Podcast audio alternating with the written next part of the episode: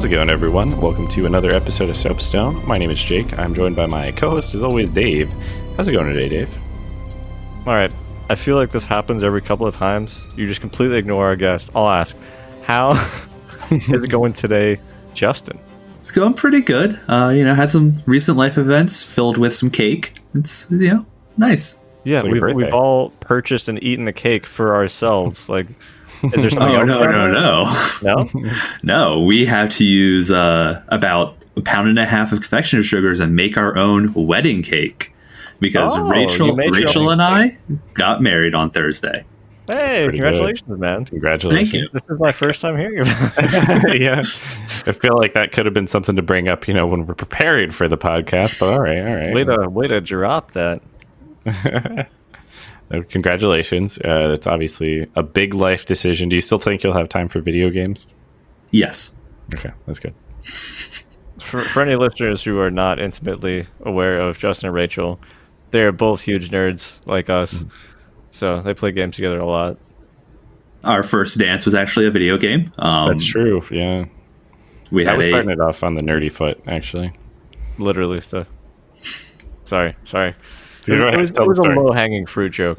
Um, what was the song? It's not one I recognize from DDR. Uh, it's Vega. Uh, we had always joked about and attempting to do the dance that the background is doing. There's a weird alien bug dude that just has his hands in a V for all of the song and will just thrust them up and down. Um, doing that no bar is incredibly tiring. Um, I attempted it in the video. It's just not. We're not good at it. It sounds very close to like the Praise the Sun. yeah, yeah. the- Yeah, okay. Excellent. Good. um, yeah. I don't know how to pivot off of that. What else do you guys want to talk about? So this cake. yeah. What kind of cake was it? Uh, vanilla buttercream. Um, but it was my first time making a layered cake, and Rachel helped during the process. Uh, and she was primarily responsible for coloring it.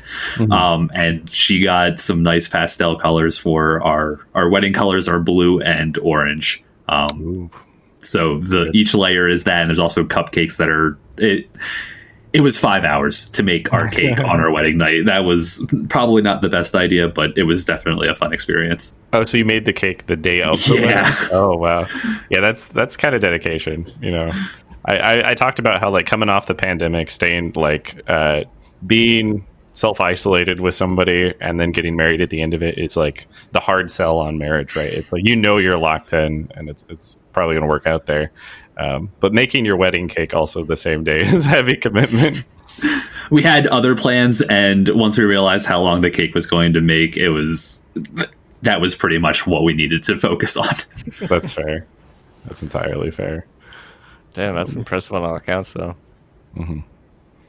and red and orange not red and orange blue and orange uh, are the portal colors yeah. which could be an allusion to what we're talking about today. A portal to another world that's not our world but it's also not portal's world. Frostpunk yeah. Justin, I'm gonna let you take it from here.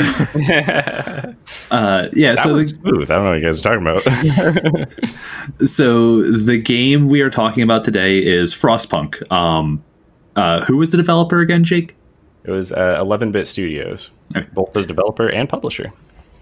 Um, it's a city building, uh, but has a has a story to tell. Um, It's not you're not just developing a city to handle uh, standard management sim. There's a scenario that led to you being in control of this city and needing to resolve a whole bunch of issues.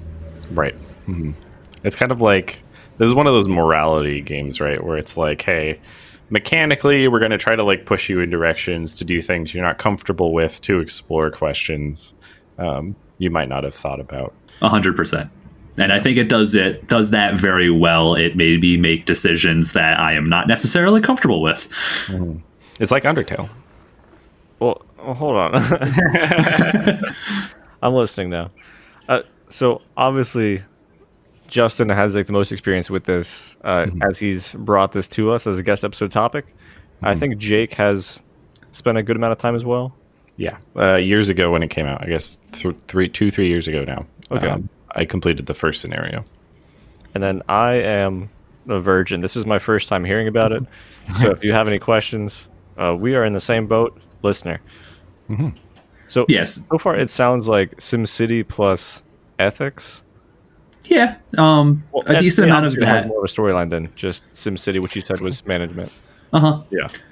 Um, yeah, aesthetically, the story is there's an oncoming climate apocalypse um, that the UK government is essentially trying to find some way of mitigating and saving part of the population. Um, effectively, there is a great global freeze originating from somewhere around the equator. Um, so they try to set up a islands of heat uh, further north um, and evacuate people from uh, major British metropolitan areas to these areas and, and get them to survive the Great Freeze. Um, so the wi- go ahead. Yeah, I was just gonna say like so this this is these are the cores, right? Like the burners, basically. The generators is the term that they use, but Yeah. Yeah. I it's a really interesting kind of idea. It's the opposite, I think, of how I usually expect, you know, or like uh, like global freezing to come from, right? You think of it expanding from the poles. It's Exactly, interesting yeah. like, oh yeah, the tropicals. That's what really gets us. They betrayed us, stabbed us in the back. yeah, since it's the the British Empire, there's a lot of reference to the colonies and how the crops are already failing in India and stuff like that as you're trying to to work on these things. Um, Is this like time period based? so I believe the time period is roughly 1880s, um, but it is significantly steampunk. Yeah. Um, so when Jake was talking about it being another world, it's an alternate timeline um, through and through. Uh, basically, a direct extension of the Industrial Revolution never slowed down the original uh, steam revolution. Um, and taking that to fruition and needing to produce even more heat to uh, to offset this. it's always it's it's an interesting setting obviously like uh i'm a fan of steampunk stuff you know i love dishonored all their technology everything like that it's kind of a unique take i think to be like hey we're gonna take this f- fantastical setting fantasy setting and then inject like ethical questions into it because like I, I would contrast it to something like uh, this war of mine which was like, hey, we're to take a realistic, like hyper modern setting that could literally happen in real life and maybe based off stories in real life, and then put you in the situation of people that have lived here. It you, it's kind of like a juxtaposition to me to be like, hey, here's a fantasy setting. Now you're going to deal with real world issues. Yeah, and I think the uh, the name Frostpunk is definitely setting up some of that aesthetic trapping. Um, when you're when you think of like cyberpunk or steampunk, you have a mental concept, and Frostpunk definitely leans into the steampunk vibe, but a much more hey, it's cold, so everyone is there's just basically oil burners sitting outside a lot of places. Uh, everyone's bundled up. It's gritty. It's grimy, um, and that that comes through in their aesthetic too. I think. Yeah, they really. I. I- It's been a while since I played, but I like the. Um, I think like when you're dealing with cold, it uh, lends to an isolationist nature for the game because like I think most of us can have memories of you know really cold winters. It's like maybe you're at a grandparent's house. They have like a uh, what's the name of the thing that burns wood? A stove? A stove. It could be Fireplace. Fireplace. fireplace. Fireplace is what I was going for. Um, and you're like, okay, like bundle up, stay warm, stay out of the cold that's trying to encroach against you. And this game, when I played it, at least, really seemed to emphasize that, like, the the elements are mm-hmm. really what you're at war with. and all the buildings have different states for when they're too cold for human occupation and stuff like that and that's represented through the user interface um, to make it easier to read, but also the buildings will get more and more snow built on top of them. The ground will have snow around them, and where you put these islands of heat generation, however you manage to accomplish that, um, will affect the areas too. So it's not directly tile based. Um, they're 3D models, full rendered, everything, but they there's obvious demarcation points for where it is good for humans to be and where the environment is fully encroached. Yeah. I as a side comment, I really do enjoy when I guess media, in this case games, kind of explore very extreme settings. Like if you remember the movie Waterworld back in the eighties. Oh yeah. I haven't mentioned that in like a couple episodes. But it's a common touch point for us. yeah, it's like if you have something go off like, hey, this thing that we take for granted every day, what if it wasn't easily available? In this case, it's heat. Now obviously like we bundle up in winter because how do you stop the overall temperature of stuff dropping significantly? Mhm. You fucking congregate locally and just Yeah. to deal with that. You can't fix the whole thing. So if you had that happen on like a national geographic scale, you'd Mm-hmm. have to make these small cities. Yeah, I think it's cool. It is cool. I think it, I think it helps focus in on like the human element too. Like if you want to deal with us versus them, like situations and survivalism, like at its core, and like tribalism and the idea of people congregating together to survive. Um, Have a limited resource. Exactly. Have a limited resource, have an external element that forces people together um, and ma- make them compete, you know, for survival.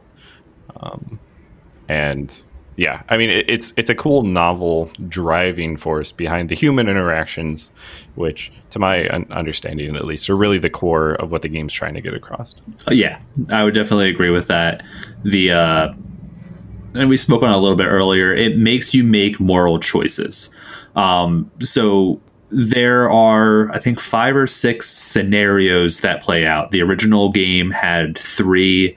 Uh, the first one basically being your tutorial slash dealing with the the oncoming storm from a, a pretty okay starting point. Like your your group that you are responsible for, they call you the captain. Um, you you find these cities via vehicles called dreadnoughts. They're basically giant tank things powered by steam.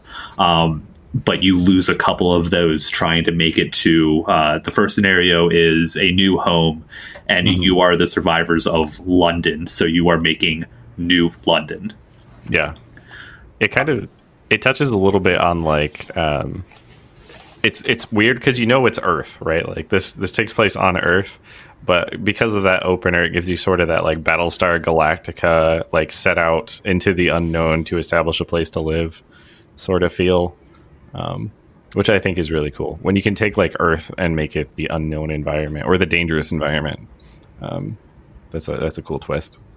Yeah, and most of the uh, where the generator the generator cities are, um, they're kind of nestled in valleys to try to stop some wind shear and stuff like that. So there's even thought to, okay, how can we have the environment tell us just how harsh it can be outside?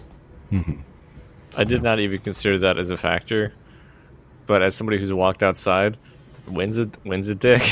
It really Yeah. is. And the the game, uh, correct me if I'm wrong, as it's been a while since I played. It really like um, escalates that by having different external like temperatures. Like you could have like storms that like drop the temperature dramatically um, coming in from the outside, as well as the progressive. Everything's getting colder over time. primarily um, it's handled via meteorolog- meteorological uh, weather stations. Um, so you get a tracker that will tell you whether or not it's going to get hotter and colder in the next coming days. Um, so I guess we should talk about the how this is more structured from a gameplay standpoint. Right? Yeah. There's Um, a game underneath all yeah. these concepts. Um, so your goal is to survive until the major frost hits, um, and typically, so it's over a course of days. Um, I the longest scenario that I've seen, I think, is roughly a 45 day period. Um, and you're working through standard work shifts. Um, so you're dealing with nighttime. You have to be able to have enough stockpile to keep your heaters running overnight, um, food to feed people overnight. Um, and during the day, you try to develop that excess resource um, and get enough uh, resources to be able to develop new technologies to try and mitigate the oncoming storm. Um, Real quick, is this is it structured gameplay wise like management, or like to what level of detail do you have to input to have a worker go collect said resource, whether it's coal or oil, as like your heat source generation? Um, I described it one time to somebody as a plate spinning game. Um, so there's there are multiple types of resources, multiple buildings to work with and for those resources, and to try and keep all of them in balance. Um, so the major plates that you're spinning are coal generation, which you need to generate heat. Uh, then you have like development resources of steel and wood. Um, eh, but then there's also the human element. Um, Develop so humans, yeah. Yeah, So- exactly. there Because- are after you develop wood first, obviously. yeah. um, there are multiple social classes, and those actually end up playing in. So you have a worker class, an engineer class, children, um, and in one of the other expansions, there's also convicts. Um, and those will affect different things. Um, the two major meters for the social people, like for for people uh, resource, are discontent and hope. Um, so when either of those get to their extremes, they basically give you an ultimatum, and you will either get kicked out or straight killed. Um, and that's that's an end game state. So, so wait for clarification on that. Are you saying if they max out on hope, No, no, no. So losing all hope or being too discontent. Um, okay, gotcha. yeah. All So right, then they're they'll overthrow points. you. Basically, yeah. Okay.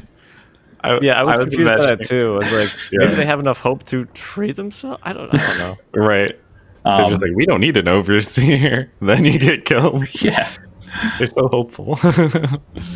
Um, and then there's other there's some other minor resources for some specific scenarios. Um, But generally speaking, the gameplay is spin enough plates, get enough resources so that you can survive the next day and hopefully be able to develop enough technology so that you survive the final onset. Yeah. Um, and then the scenarios start playing with some of that. So to harken back to the initial question, how management is it? Like, do you Um, have to tell a worker to do a thing and they kind of go off on a routine? Yeah, so you're you're essentially just assigning uh, where people will work. So they go from free time to work time, and they have a place to go during that. And you're trying to have the correct number of people in certain places, but you're also fighting the cold during that. If they are working in too cold of a location, they have a higher chance of being sick. Um, so there's a whole medical uh, resource that you have to try Yeah. and manage also. I remember that. Um, so you're not you're not assigning specifically one person to one specific job, and they don't develop any kind of uh, expertise on their task. Um, it's more of a general, hey, we need X number of people doing this thing, and that Right. will affect how much. But individual people will get sick or and or have lower motivation, which means that their efficiency will drop. Um, So that starts getting into some of the the laws that you can enact, um, which is a whole other system on top of this. So there is definitely a lot of it's a systems heavy game. Yeah. hmm I think I think you could relate this in some way to like like political simulators or something like that. It's like um, uh, what was the uh, Tropico or whatever, you know, where you're like, oh, let's deal with policy, but also there's some city building, um, some cool concepts like building around. Uh, you like build around circles, right? Like Yes, yeah. like layers, and then the core is It, like, it radiates out, Yeah, just like the heat radiating out. So you're You trying to like, get like you're trying to get as many people as close to the core as possible because that's the most efficient place for heat generation. yeah. Um, everything that you add that or everything that you do that adds heat to the environment uh, consumes coal, and Mhm. they start scaling very quickly. So Yeah. you can increase the radius of things that generate heat, but it doubles or triples the coal consumption rate for doing that. Mhm. Um, so the more condensed you can do, you want to try and have a best pack uh, you can possibly. And then there's other buildings that have radiate radiate things. So you can build churches or uh, they radiate religion. yeah, basically. okay. um, yeah, so there there's buffs that certain buildings will have a cooldown for using, and the more people it affects, the more beneficial using that cooldown is. right. So is there like a specific build strat that is optimal that you found that kind of like works across scenarios? Like if you have church, some other heat generation, like do you have something that you always have like, oh, this is my go-to layout? Right. So, so I didn't have a go-to layout. So one of the things I did want to talk about is one of the things I enjoyed was the fact that it encourages getting a build order. Um, Yeah. So all of the scenarios are very scripted. If you do the same things, the same things will happen at the same time. Um, what this means is that when you play the scenario the first time, you're effectively going in completely blind. Um, but if you fail and fail again, uh, you can know what types of requirements are coming up. Um, so on certain scenarios, you might start with a higher amount of initial coal, and you can kind of just push that off to the back. But you might start with absolutely no food, so you need to immediately get uh, foragers set up to go hunt uh, food before everyone starves. Right. And then eat the corpses, obviously. So, Um, yeah, there's You heat do that? mechanic with uh, with corpses too. That is that is totally a thing. Dead bodies are so underutilized in video games. I'll say it.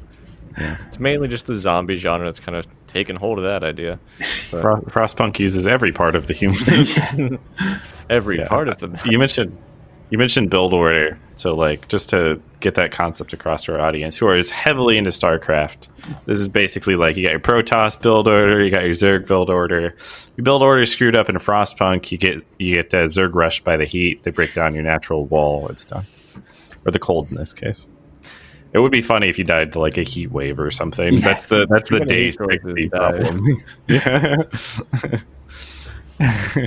Your people are have caught on fire. And they're not in the burner Did so not. You're not entirely wrong. Um, so one of the other scenarios that came out in I think the last expansion is called The Last Autumn, um, and it's a prequel to the base game.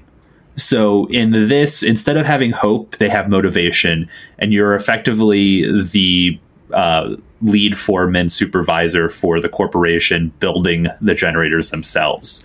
Um, And a lot of that scenario deals with uh, workers' rights and uh, workplace safety. Um, So there are multiple times where it just explodes. Um, when you get a certain part of the core to a, because you're actually building the core, right yeah you get to a certain percentage done. It's like if you don't pass this safety check, it just explodes and takes 40% of your build progress away and maybe kills 50 people. Um, so, yeah, getting ahead of that stuff is is very important. I ended up, uh, I spoke about in our pre show a little bit. I was up till 4 a.m. to try and finally beat that before coming on to this. Um, it is and that's playing on so all of the the scenarios that i played i played on the default medium difficulty and i had to restart last autumn four or five times and wow. a failure was like an hour and a half two hours in um, a lot of the time so it's it's not an easy game um, if you have a lot of city building chops you might be able to get through but some of the things that they throw at you if you didn't get this one check ahead of time Right. you are set so far back Okay, so it's less like you have the option to be like, um, this is how I do, this is how I play the game. It's more of like Dead of Winter where you have an overall for a round. We have to achieve this goal. Also, here's another thing we're throwing onto the mix. So you kind of have to yeah. like, I assume, manage the individual crises as they come up, with the ongoing. I also need to do this.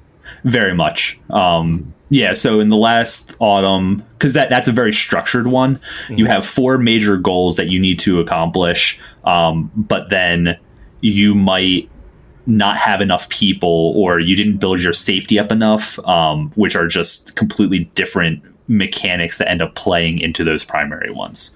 Uh, so there was a couple of times where uh, I was trying to build a good enough base to then accomplish the goals, but I had to start rushing the construction, so the safety ended up not being there, Uh-huh. and so I had an explosion that led to the progress being set back forty percent, which means that I then failed the deadline and was kicked out from the corporation, and Right. it was a basically a failure at that point. plates started falling Yeah. in your plate spinning example so how how do you feel about that because I'll, I'll be honest the way that you described this structure i think um, is not the most ideal for the way i go into games the fact that it doesn't have like this isn't a roguelike game right it doesn't really have random events so much as at these point fixed points in your scenario timeline here's an obstacle that will come up. Were you prepared for it? But it's like the same obstacle right? Um, unless you deviated from that path Yeah. somewhat dramatically. Um, how do you feel about having those kind of like arbitrary um, walls i guess that you don't necessarily know you have the tools for beforehand? And might need to restart the scenario for Yeah, so the fact that you're it, it's it's a it's a knowledge game effectively once you get to that point. Um and a lot of the social laws that you're making end up having a moral choice. So in my original uh, new home scenario, I refuse to employ child labor. right Um, rookie mistake but go ahead They don't get Um, much done. I'll be honest. Every day in the stand, I'm like, "Hey, what'd you do yesterday?" They're like, "Okay, cool. Yep, thanks. Thanks for stopping by. I'll see you guys tomorrow." Am I am I misremembering, or was the choice for that like if you if they worked they couldn't learn, so they wouldn't become like educated yeah so laborers? so some of the Yeah. laws have a, a polar choice um and yeah so child labor uh means that they just turn into regular workers um and then the alternative to that is like schooling um child labor you just get additional workers um but hope will typically decrease because the parents of those children are like yo they're not in safe conditions they're just going to get crushed by machinery that's cool um that is what the parents say. It's a weird pop up.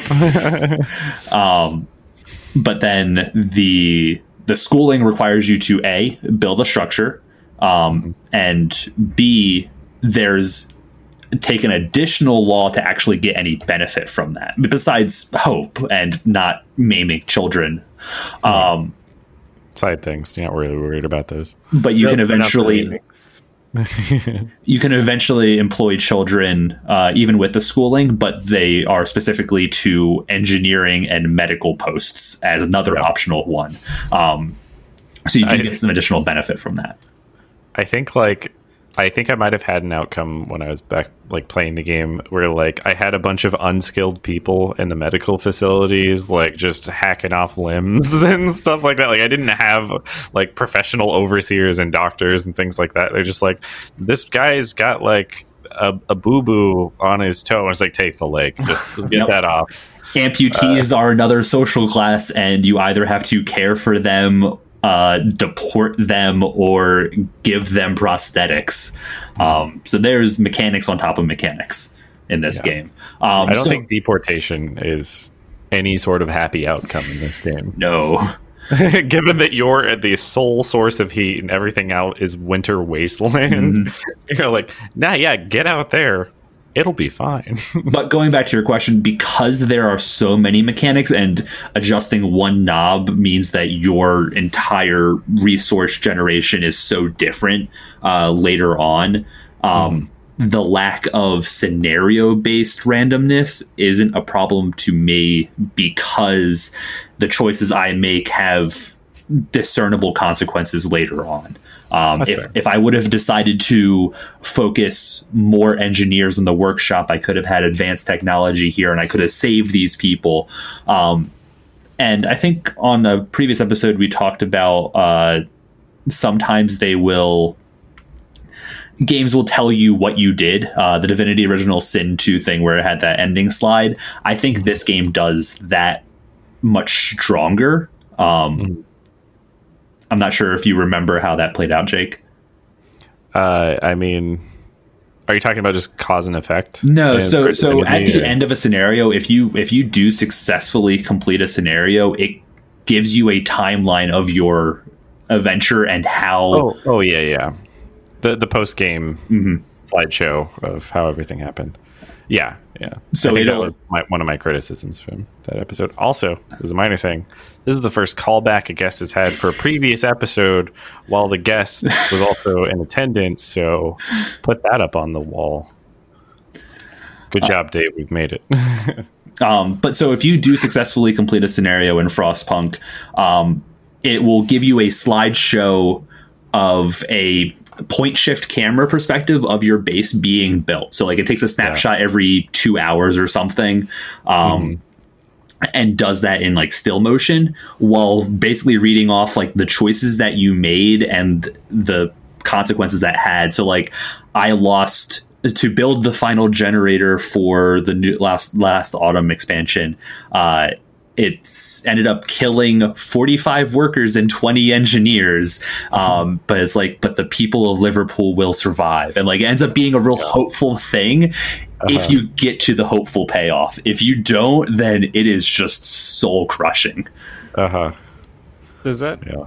add anything for you? Like, how many city management type sims have you played, and do you like having moral consequences or kind of those decisions injected into gameplay? I think th- I'm not sure how frequently I would like it, but because that is for at least from what I know, a novel concept for this game. Um, Yeah. Most other city management games, you end up you have scenarios, but it's basically like make sure your budget's hit this level, Yeah. or make it a tourist uh, city so you have eight museums and stuff like that. Um, Having to live with the consequence of uh,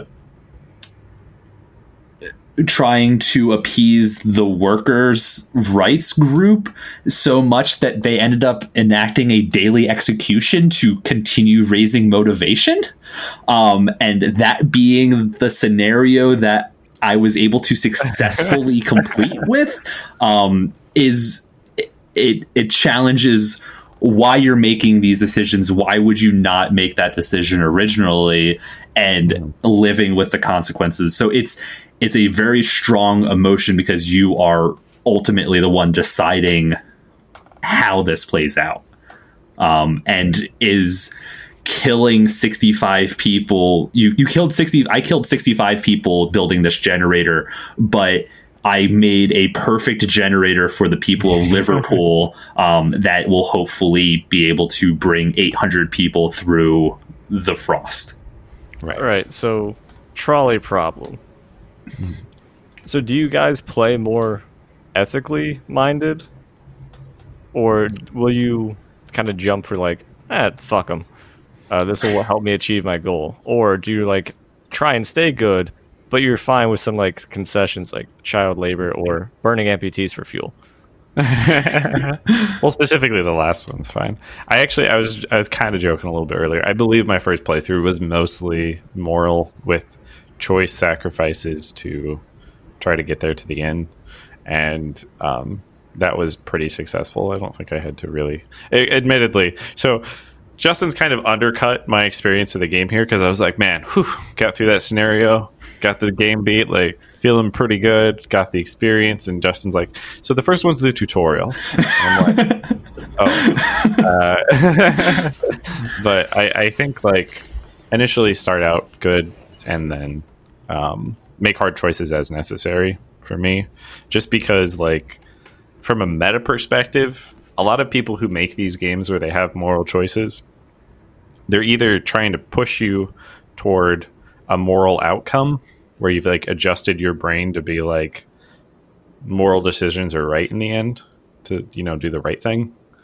Um, or they're they're less likely to be like be an evil person, right? like just do everything really evil, like because that's kind of also a boring outcome for the game too. Mhm. If you had to burn kids, you know, to get through winter, then it's not really a choice. Yeah, I feel like they have different games. If you want to play the antagonist, if you want to be the asshole, Right. you can just play prototype. that game. What?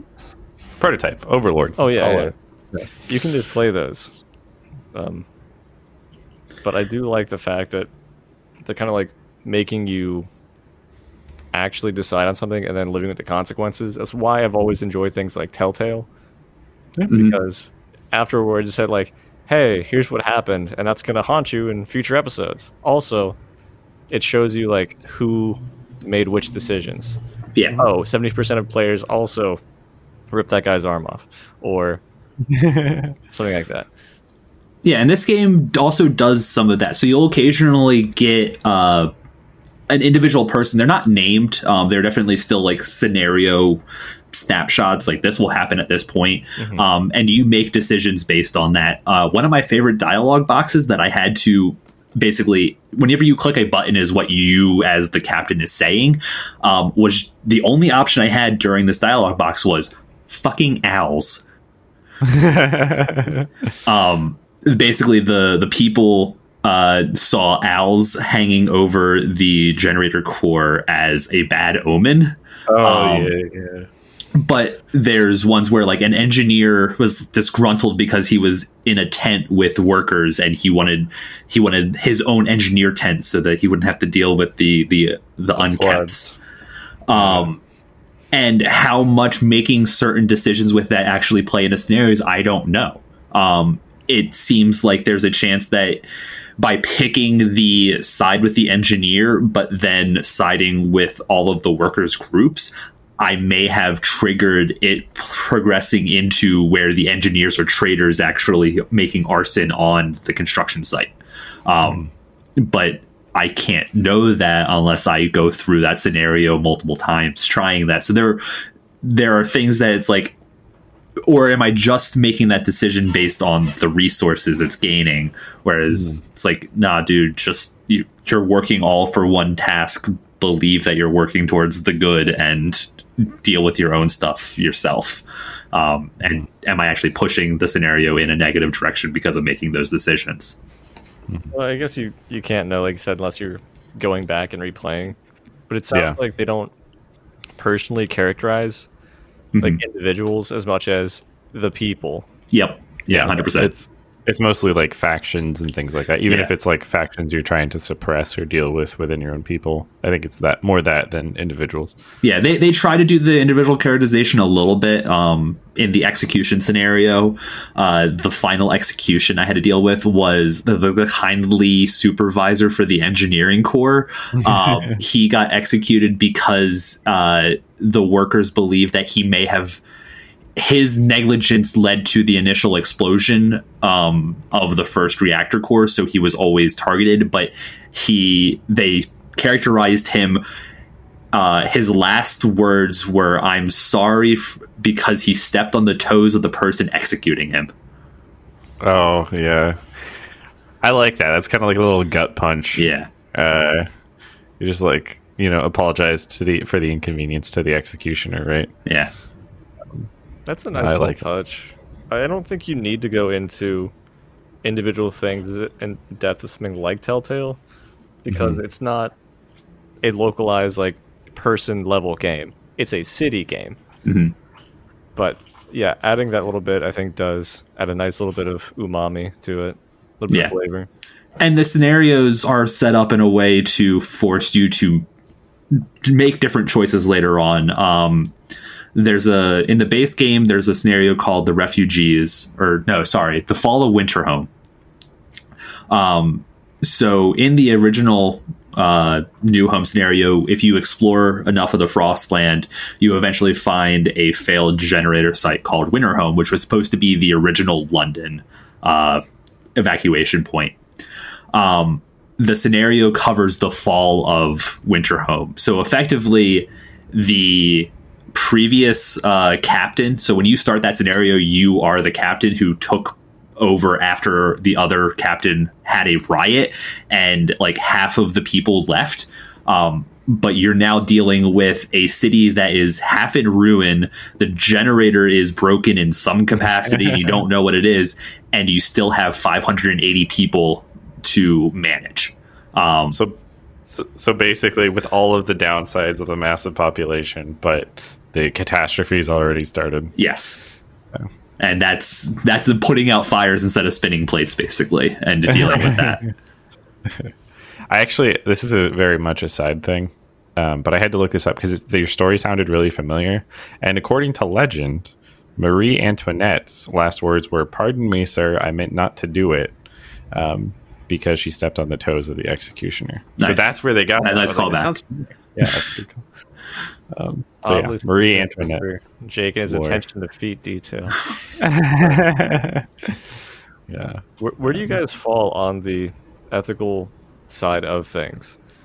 Sacrifice the few for the good of the many, or You have to play this game that way. I think. Mm-hmm. Yeah, I think this that. Sorry, I was just gonna say. I- I, I think you literally cannot, like by design, and it would be a poorly designed game, right? If they gave you all of these options to make sacrifices, But and then none of them were necessary, right? Yeah, you're just like you get to the end, like you get to the end, and like the cutscene or whatever at the end where they're telling you everything that happened is just like, and you made no bad decisions, like where they pick out every time you make a concession. You're like, this was unnecessary to send the children off to work. Uh, so one of one of the reasons why I ended up really liking the game when I first started playing it is when I beat the first scenario, I got an achievement called Bad Politician. Um, that achievement is for keeping all of your promises to the people. Um, Ah, and brag. so again, it took me multiple playthrough. Like, I have a problem where you know, um, it's the the save scumming issue with certain games. Like, oh, I didn't mean to kill that person. Like, there was definitely some of dealing with that personal aspect of playing games. Uh, the first time I played it. Um, but I managed to get through the first scenario without having any significant deaths. I, I can't remember if I did no death run or anything like that. But so there, doesn't matter to you, is what you're. Right, yeah, that, that's the answer to the question. yeah. Preston's on the line of it's okay. Um, but if I'm committing to certain things, I I would like to do what I morally find correct, um, which is least harm to the most people. Um, Right. The, the utilitarian model. global utilitarianism, yeah. Um, but not in the way that it's always self-sacrifice either. Um, Yeah. There there is a certain amount of give and take to be able to accomplish. I I, I weight negative uh, negative consequences very high. Um, So no one should have to deal with harm, pain if it can be avoided by just slightly lowering somebody else's positive uh, emotion, or I can't remember Yeah. the, the, the philosophical or ethical term for it, but yeah. And that's why the think- house is set at seventy fucking degrees.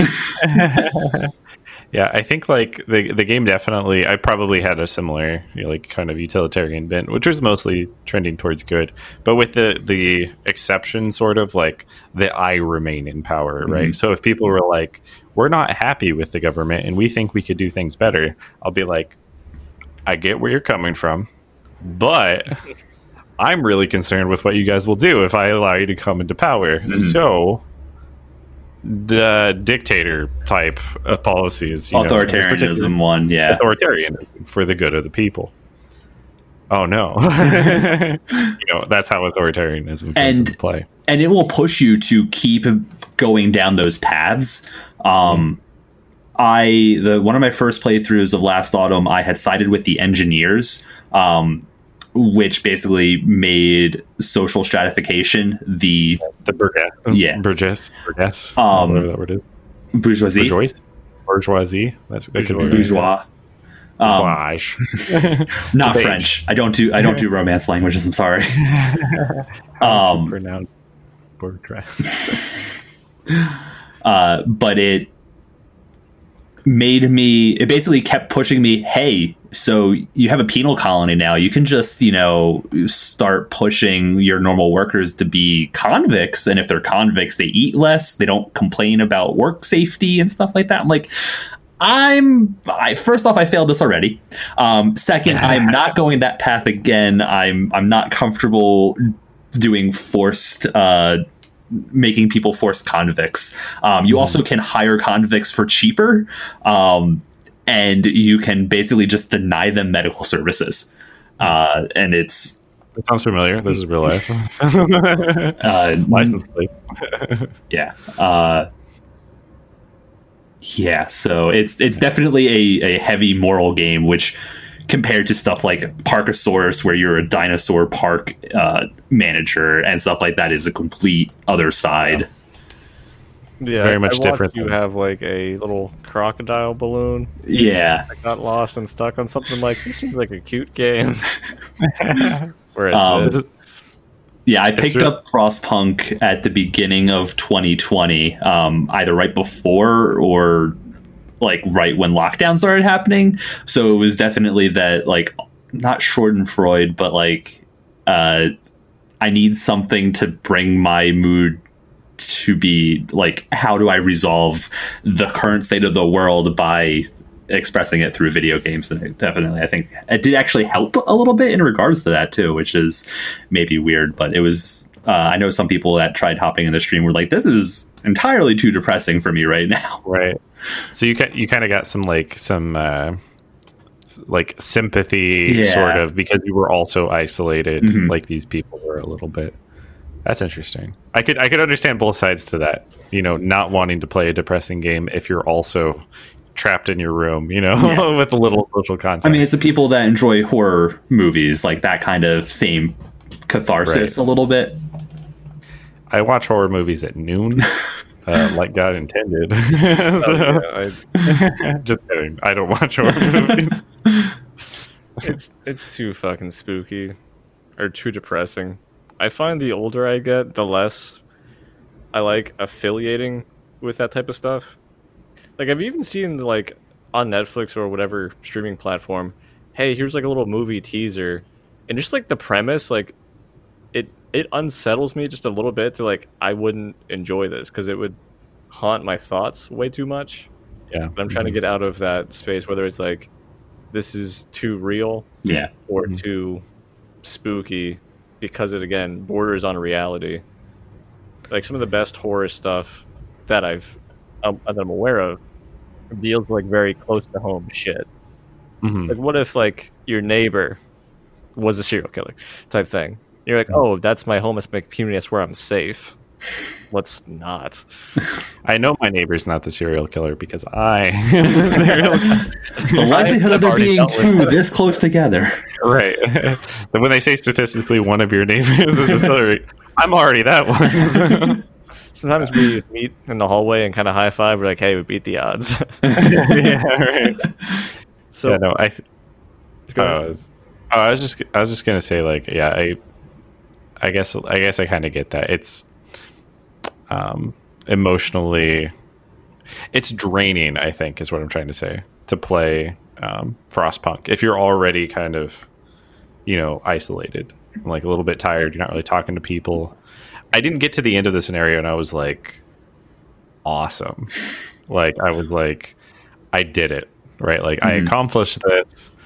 I don't feel good about everything I did along the way. and and it again that the ending card very much sells that feeling um it will color code them black or white very uh you know moral good moral bad um be like yeah these people died you, you live with this yeah So, who would you recommend this game to? No one. Uh, yeah, I mean that that's a hard thing. So mechanically, anyone who plays RTSs, I think, would actually get something out of it. Um, and anyone who's look like we don't get that many RTSs anymore. That's um, like you get your StarCraft, that kind of stuff. It's gone a little bit more niche with Yeah. this kind of stuff. Um, so anyone who's looking for that kind of mechanical game, uh, I think would enjoy this game. And then, are you going to let it tell its story? Um, And uh, are you going to pay attention to how it's trying to teach you something about empathy? Um, I think can be huge for a lot of community, like a lot of game communities, in regards to making decisions that aren't necessarily always the best. You can't optimize for a catastrophe, basically. That's a really deep and like personal and probably more correct take. But my answer is no one, and and the reason is I don't have like specifically anyone that I would recommend, like uh, Orwell too. Orwell's like another game where it's like, hey, we're going to teach you lessons about what it's like to be human and how you can misuse other people and how privacy is important and human rights are important. And abusing all of that leads to this dark dark path. Like they both want you to think about those questions right? Orwell's kind of specifically pushing you there um, and this one's like you can make decisions but at the end even if you succeed you they ask the questions of you and that was the important part they got you thinking about it but I don't know who to recommend that to. Like, right? Like, you're like, oh, do you like RTS games? Do you like feeling things also, like a lot when you play RTS games um, that aren't just frustration because you know you got uh, six pooled out the gate. You know, I specifically gets sick. stopped cannon rushing because I'm afraid to lose that, uh, that probe. Yeah, exactly. That probe has value to me. It's an individual. But like, I guess if you like games for that ask philosophical questions of you, I would put Frostpunk up on that list. And it's also much more gamey, I think, than a lot of games that want to ask questions of you. It's very much uh, play, don't just show. Um, Yeah, because exactly. it is you are the one making those decisions. So I can definitely see if you are a aspiring game critic or something, this is a game that's that falls into that like academic uh, purview, I guess. I agree 100%, but I just want to point out how weird it is to recommend a game to game critics, right? You're like, if you critique games on YouTube, this will be right up your alley. you know? Uh, but it's true, actually. Yeah. Um, Would you consider it in like the same category as uh, was it Academy Award bait type things? Like it's it's specifically Yeah. for that kind of audience, like but for games. This game think- makes you think. yeah, right. choices. It really, Yeah. it really makes you feel like a human. Nine out of ten. uh, I think I think it kind of is though. Like any game, I don't know. We've had so many games that like have an emotional focus or ask you questions about mental health or something like that. Um, it's no longer like super super niche. It's still niche, um, but they're all over the place on Steam, right? Um, and they're usually pretty good. Like they get reviewed really well it is interesting to think about it as emotional manipulation on a purposeful sense. You're like, this is meant to manipulate you emotionally. It's meant to make you feel bad about decisions. Um, But also, how many of those are would you classify more as like a visual novel too? Um, where we talk about this has game mechanics, it's taking an existing genre. Whereas I think a lot of the stuff like Gone Home, like the walking simulator type stuff, where they're they're they're less less gamey. Like they're using the medium to tell the story, and I think they're doing that in a very well good way. Um, yeah. But you wouldn't be able to have like an optimization discussion about them. right. Yeah. It's a it's a Heat, heat dispersion. yeah. Did you hold forward or right? Oh, you beat the game. That's cool. Yeah, it, those types of games, like the one I'm thinking of right now, is Gris, where Mhm. it's it has some very simple platforming and puzzle mechanics, very fucking simple, and it hmm. doesn't have any dialogue or anything. Everything's done visually, and you kind of get the the gist. Art game, I think would be Yeah, it's more of an art game. But you get it. But I think from what I'm hearing, Frostpunk more so stands alone on its own if it was just a mechanics city building disaster Yeah. sim. hundred percent. Yeah. And I think it's better if you have a game that stands on its own in whatever genre, but then also can like sneak in other stuff. Right. So Be a better has- human. yeah, exactly. if you can put that in without saying "be a better human," uh, it works better. It's like you were saying, like it's better to do the action, or, or it's the the movie thing of show don't tell um yeah, but it's- it's translated for don't the tell. another like an interactive medium the the do don't show hmm. Yeah, it's like if you want to teach kids about the simple ethics of like sharing. It's like your kids, you're like you have snacks and playtime, whatever the fuck. yeah i don't recommend frostpunk to anyone under like 12 haven't played Frostpunk. Drop it in there. I meant more of like, I mean, obviously you can say like, share your toys, Timmy, but don't commit genocide it's i feel like you innately will internalize something more so if you see the action and then you see the consequence play out. Like if hmm. you have a role model who is a generally good person and you see how they lead their life and then the consequences of that versus you see the opposite you go okay Right. nobody told me this guy's good this guy's bad and this is how mm-hmm. you should be this is how you shouldn't be. But you pick that up Right.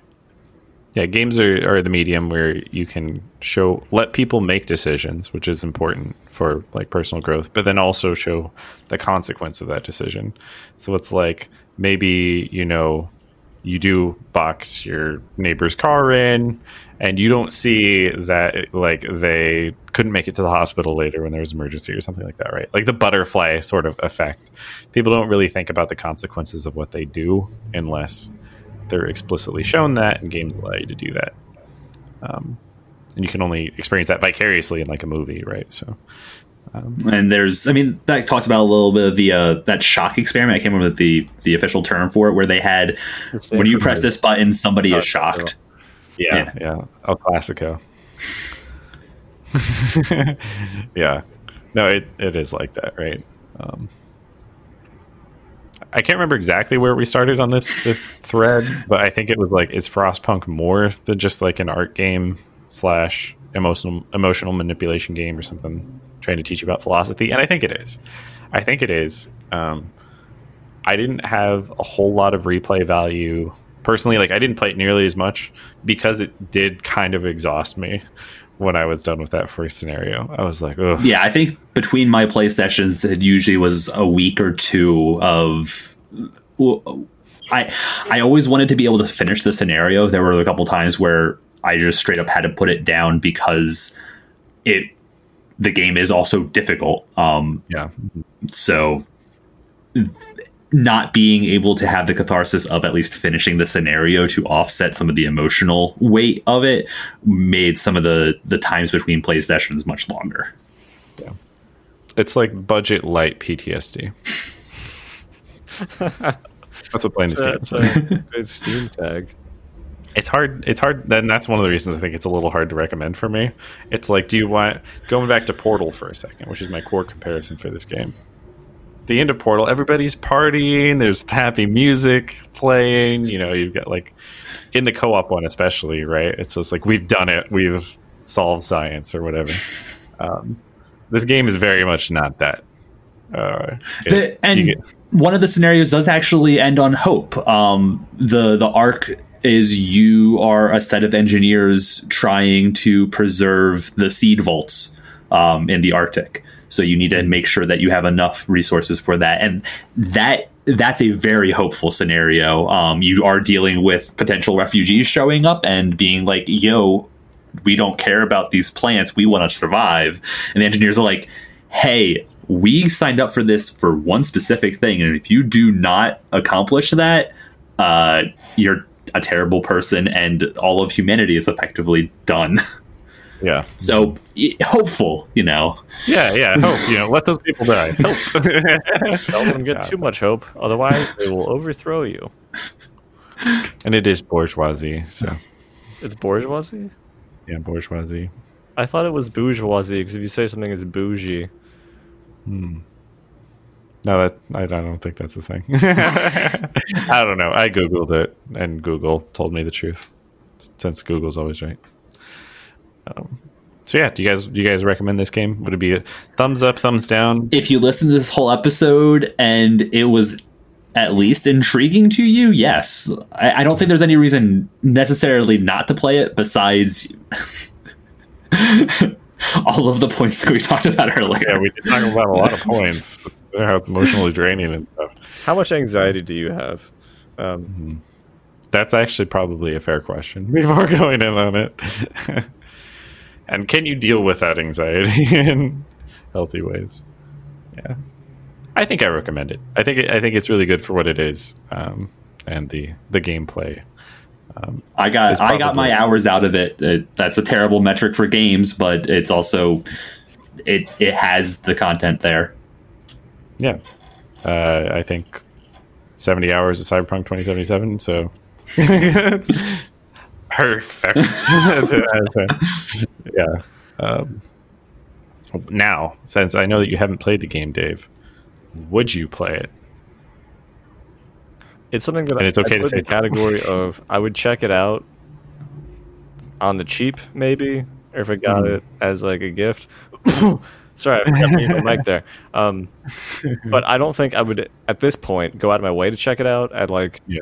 standard price because it does Mhm. sound interesting. But typically, I don't lean towards those types of games as much. Mm-hmm. So maybe I'd want to watch somebody play it more so than play it myself, Gotcha. Right. and then judge them for their decision. Right. It's all right, Justin. You're gonna need to stream this. Um, we'll we'll judge you for your decisions. gonna Make a uh, make a spoiler channel so that uh, you have to you have to accept the emotional turmoil that you are about to encounter. a disclaimer on it. You can't do that on Discord, unfortunately, because like if you have, I guess spoiler you can, but if you have an NSFW channel, Mm. apparently, because I tried to make politics politics NSFW, you can't get there unless you have a verified account, which apparently not everyone does. Yeah, you need to put your social security number up to Discord, right? Yeah, something like that. Yeah. Anyways, if you guys want to send in your social security numbers, um, just punch in those digits on the credit card and the, the three on the back, um, and send them to John Wick. No, uh, the uh, I don't know if you guys have seen those videos online, but anyways, I digress.